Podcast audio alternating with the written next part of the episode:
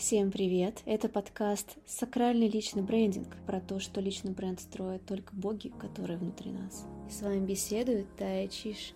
В серии этих подкастов я хочу охватить тему духовности, коснуться эзотерических учений и немного даже астрофизики, и показать, что мы можем строить личный бренд не просто как продолжение нас, нашего опыта и наших интересов, а как некая миссия и предназначение, которое поможет нам выйти на новый уровень. Жить вне времени – Хочу поделиться интересным наблюдением, ибо часто я замечаю такую вещь, что многие реально не понимают до конца термин, который сейчас, возможно, очень часто все слушают вокруг, а точнее, что значит понять свою истинную суть и что значит услышать себя, что значит чувствовать себя, что значит увидеть себя и в конце концов принять таким, какой ты есть. Особенно я хочу сделать акцент на таком термине, потому что это важно. Это термин самоценность. И я поняла, что все воспринимают тоже его по-разному. Хотя транслируют вроде бы на словах достаточно верно, но я вижу, что на уровне тела не все это чувствуют. Скажу честно, что у меня самой иногда не всегда идеальное внутреннее состояние. И на самом деле для меня это ключевой ориентир. Потому что одно дело на уровне сознания понимать, что такое самоценность, а другое, когда твое тело на каком-то таком невербальном уровне передает совершенно другое. И причина вся в том, что мы находимся постоянно в коммуникации с другими людьми. Мы часть социума. И идеальное внутреннее состояние на самом деле возможно только в состоянии осознанного одиночества. Как только вы начинаете взаимодействовать с другими людьми, ваше поле, оно автоматически начинает смешиваться с полем других людей. И чтобы уметь действительно управлять им, нужно уметь абстрагироваться. Так вот, что значит в моем понимании самоценность и истинная суть?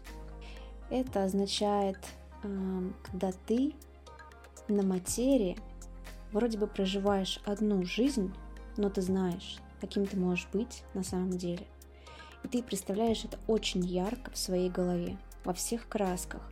И чем шире объем этой картинки, ее масштаб, тем четче твой путь на пути к ее реализации. Вообще, я очень люблю игры, и у меня с детства очень богатое воображение. Я полдетства провела за компьютерными играми, поэтому мне очень близка и очень понятна эта метафора. Спасибо активной интеграции западной культуры в то время, которая просто расширяла рамки моего воображения, но в целом я была тем ребенком, который мог спокойно играть в кубики, и ему ничего больше и не нужно. Казалось бы, на материи, то есть э, какой-то момент было не так много ярких игрушек, но в моем воображении были целые миры. Я понимаю, что конкретно моя задача — это воплощать картинки в жизнь. И, наверное, главная моя проблема в том, что настолько я погружаюсь и отлетаю в эти картинки, что в моей голове условно уже все произошло, и я уже получила все свои эмоции, которые мне были необходимы, даже если этого нет в реальности.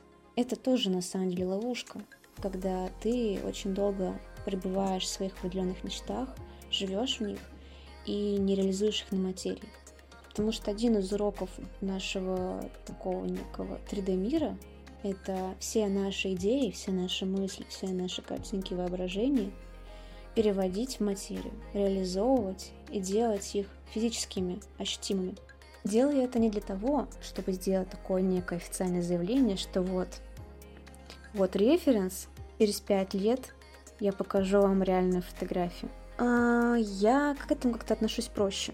В первую очередь, это такой, наверное, некий призыв и совет, то не стоит бояться своих мечт. Очень часто себя ругаем за то, что мы как раз не осуществляем свои мечты, как будто мы такие вот просто полные неудачники, которые ну, не могут это реализовать. На самом деле, ловушка здесь в том, что люди просто боясь не реализовать что-то, они перестают мечтать совсем. Хотя на самом деле наши мечты — это самый лучший способ понять себя. Через наши мечты мы находим ключики к той самой истинной версии себя. Не будьте требовательны к себе, продолжайте мечтать. И чем искренне вы это делаете, большая вероятность, что они случайно станут реальностью. Теперь а, главное, что я поняла, чем хочу поделиться с вами, это очень важно услышать и понять. Это как раз про истинное «я». То, кем вы являетесь в реальности сейчас и кем будете в будущем, даже на малый процент не отражает того, кем вы являетесь на самом деле. Говорила бы до этого про мечты. Мечты — это ваш ключ к познанию себя истинного. Но помимо этого есть понятие как предназначение. На языке игр это игровая миссия. Она может быть совершенно разной у вас. Безусловно, вы понимаете свою истинную уникальность, силу в том, допустим, ну, самый простой возьмем, вы лидер, вы э, такая светящаяся звезда, которая привыкла привлекать очень большое количество внимания, которая любит быть в центре внимания, которая хочет быть признанной, услышанной, просто потому что для нее это естественное состояние, она к этому привыкла. И в этой жизни вы рождаетесь в условиях, в которых вы не получаете это признание, вы живете э, какое-то время с большой такой болью внутренней, непониманием, почему я не чувствую себя вот той самой звездой, э, если я, ну, вот если внутренний голос не подсказывает, что я звезда, вас еще может мотать из стороны в сторону, что может, действительно, я не звезда. Ну, то есть мне все говорят, типа, что будь проще и так далее. Но потом ты начинаешь верить, нет, я звезда. Я чувствую, что это оно. И вы начинаете через надрыв это доказывать миру, просто потому что с самого детства э, вы большее количество времени боролись с тем, что это правда. И у вас начинается такая трансляция своей истинной уникальности через некий надрыв то вам приходится доказывать, что вы на самом деле звезда, и люди долго об этом просто не знали. Кстати, тонкая история опять про то, как работает наше эго.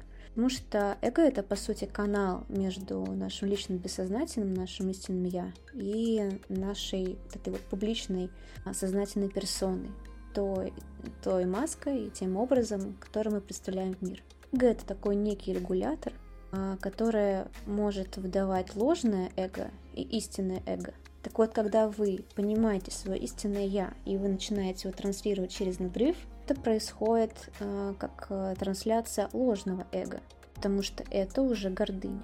Когда вы уже приходите в норму и вы полностью принимаете себя, и вы перестаете этому миру доказывать, что вы звезда, а вы просто начинаете чувствовать себя естественно той самой звездой, и вы просто как маяк светите, а не ищете лодки вокруг. Ваше понимание своей истинной уникальности превращается в вашу естественную гордость за то, кем вы являетесь. И это как раз истинное проявление эго. Так вот, к чему это все? Поняли, что у вас истинная ваша суть — это быть звездой.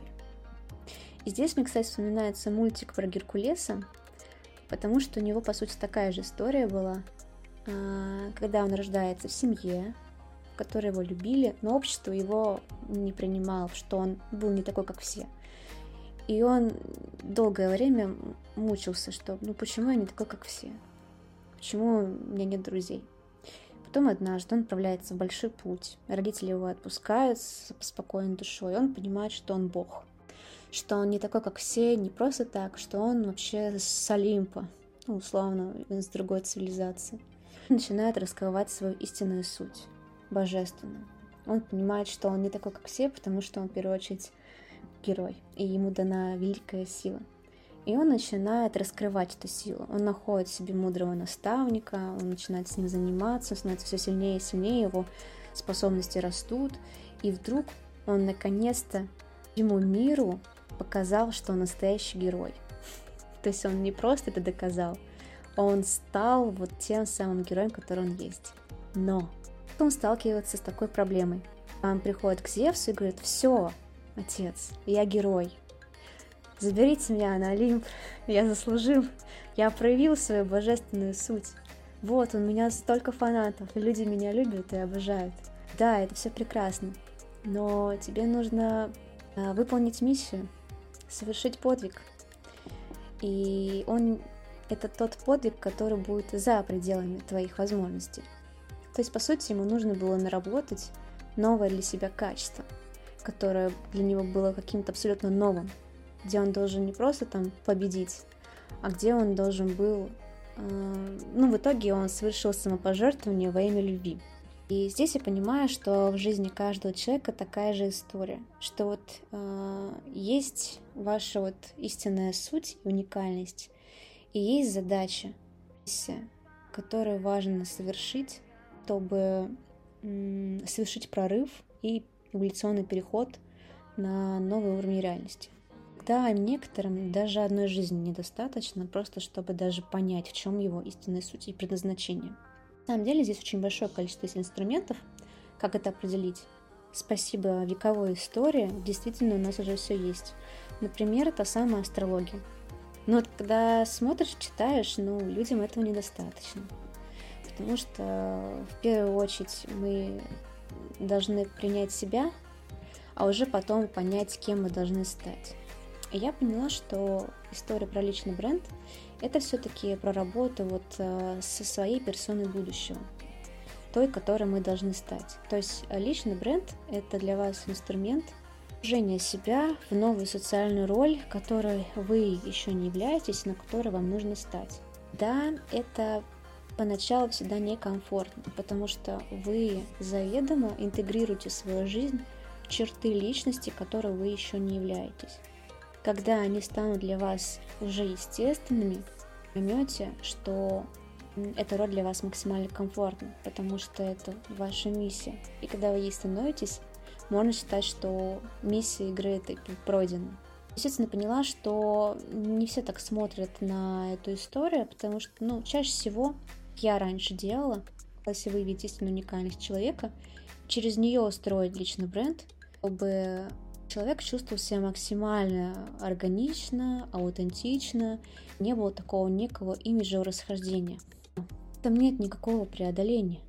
Фишка. В какой-то момент ты понимаешь, а зачем мне вообще этот личный бренд, если я ну, могу себя комфортно и просто в реальной жизни с друзьями. Но бренд это всегда про развитие, трансформацию и выход из зоны комфорта. Есть такой интересный момент, что когда человеку говорю, каким должен быть его личный бренд в перспективе будущего, за его миссию и предназначение, чтобы он э, не просто начал там продавать какие-то услуги и так далее, а чтобы действительно он стал вот той самой вдохновляющей новой версией себя, которой пойдут люди. Здесь обычно три реакции встречаются. Первое это происходит, когда человек уже знает свою уникальность, как правило, и он ее чувствует, и он как бы по внутреннему отклику постоянно вот делает, как он считает нужным. И когда ему говоришь о миссии, он говорит «да». Чувствовал, что это именно так, и его это вдохновляет, и ему хочется действовать, то есть как будто он наконец-то получил маршрутную карту. А вторая реакция, когда человек э, еще не до конца принимает вообще изначально себя, очень сложно э, заглянуть еще куда-то дальше в будущее, что тебе нужно еще кем-то стать. Потому что люди стремятся в первую очередь стать собой, а не кем-то другим. То есть кажется, что вы меня переделать как будто хотите, нет, начинается сопротивление. Так вот, средний уровень, когда человек, ну, то есть как бы на пути принятия себя, и он говорит, что-то в этом есть, но мне нужно еще пожить с этим и подумать. И человек на какое-то время, как правило, уходит в себя, и проживает э, этот опыт, и он просто какое-то время живет с этой информацией и ее примеряет на себя. И третий этап, когда человек просто в контакте с самим собой, и когда, ну вообще, честно говоря, мне такого не было. То есть э, такие люди, как правило, они не строят никакой личный бренд и не стремятся в публичность. Те, кто говорят, это вообще не про меня потому что все, что связано с публичностью и проявленностью, это, по сути, про социальные роли и проявление себя ну, в разных таких воплощениях. Это когда ты становишься, ну, сам по себе бизнес-моделью, то понятное дело, что ты как актер должен уметь перевоплощать абсолютно разные роли, потому что ты можешь одновременно и быть блогером, и предпринимателем, и писателем собственной книги, еще ты там выступаешь на площадке, а еще на минуточку, у тебя там свободное время, там дети, семья, муж и так далее. Бренд-стратегия в моем случае это действительно стратегия в далекое будущее. И это очень глубокий инструмент проработки личности на самом деле. И не все могут его по достоинству, к сожалению, оценить, потому что наша картинка будущего, она зачастую находится за пределами нашего понимания текущей точки времени. И это тяжело просто в текущее сознание как коробочку поместить. И то, что для меня очевидно, не всегда очевидно для другого человека, который передо мной. Кстати, поэтому с людьми, которые чувствуют себя, с ними, конечно, легче работать. Ну а если подсвечивать эту историю более приземленно, проблема людей в том, что они зачастую хотят гарантии, стабильности, услышать то, что они хотят услышать. Управление жизнью, оно требует гибкости так или иначе, и, и это может дать только личный бренд. Инвестируешь в себя и тем самым управляешь своей капиталоемкостью в разный момент времени. Неважно, будет ли кризис в стране или у вас отключили интернет, имея просто определенные навыки, скиллы и уверенность в себе, вы всегда найдете людей вокруг себя, а, которые смогут стать потенциальными вашими клиентами. И личный бренд э, — это действительно про наращивание социальных ролей по мере увеличения масштаба личности и количества контекстов, с которыми он взаимодействует. Если сложно принять идею о предназначении, значит сложно просто представить себя в какой-то дополнительной роли. Вот и все которая отключается от текущей. А если нет готовности совмещать в себе какие-то новые роли, нет вот этой любознательности, а, стремления к новизне, какой-то гибкости и готовности, то есть э, адаптироваться под какие-то новые условия, это значит, что нет готовности вообще к более большой игре под названием «Жизнь» на самом деле. Личный брендинг для меня это абсолютно трансформационная вещь, и не все в этом признаются, но независимо от глубины отношения к такому понятию, как личный бренд, все, абсолютно все, э, неважно как, кто начинает его любым способом выстраивать, э, глубоко, не глубоко, они всегда проходят трансформацию. Просто у всех она проходит по-разному. В следующем подкасте я хочу затронуть тему то, как люди могут совершать квантовые переходы из одного слоя реальности в другой. И это действительно будет информация интересна тем, кто, ну, вообще это все верит и кому интересна э, и тематика. Благодарю вас, что слушаете подкаст до конца, и до встречи в следующих выпусках.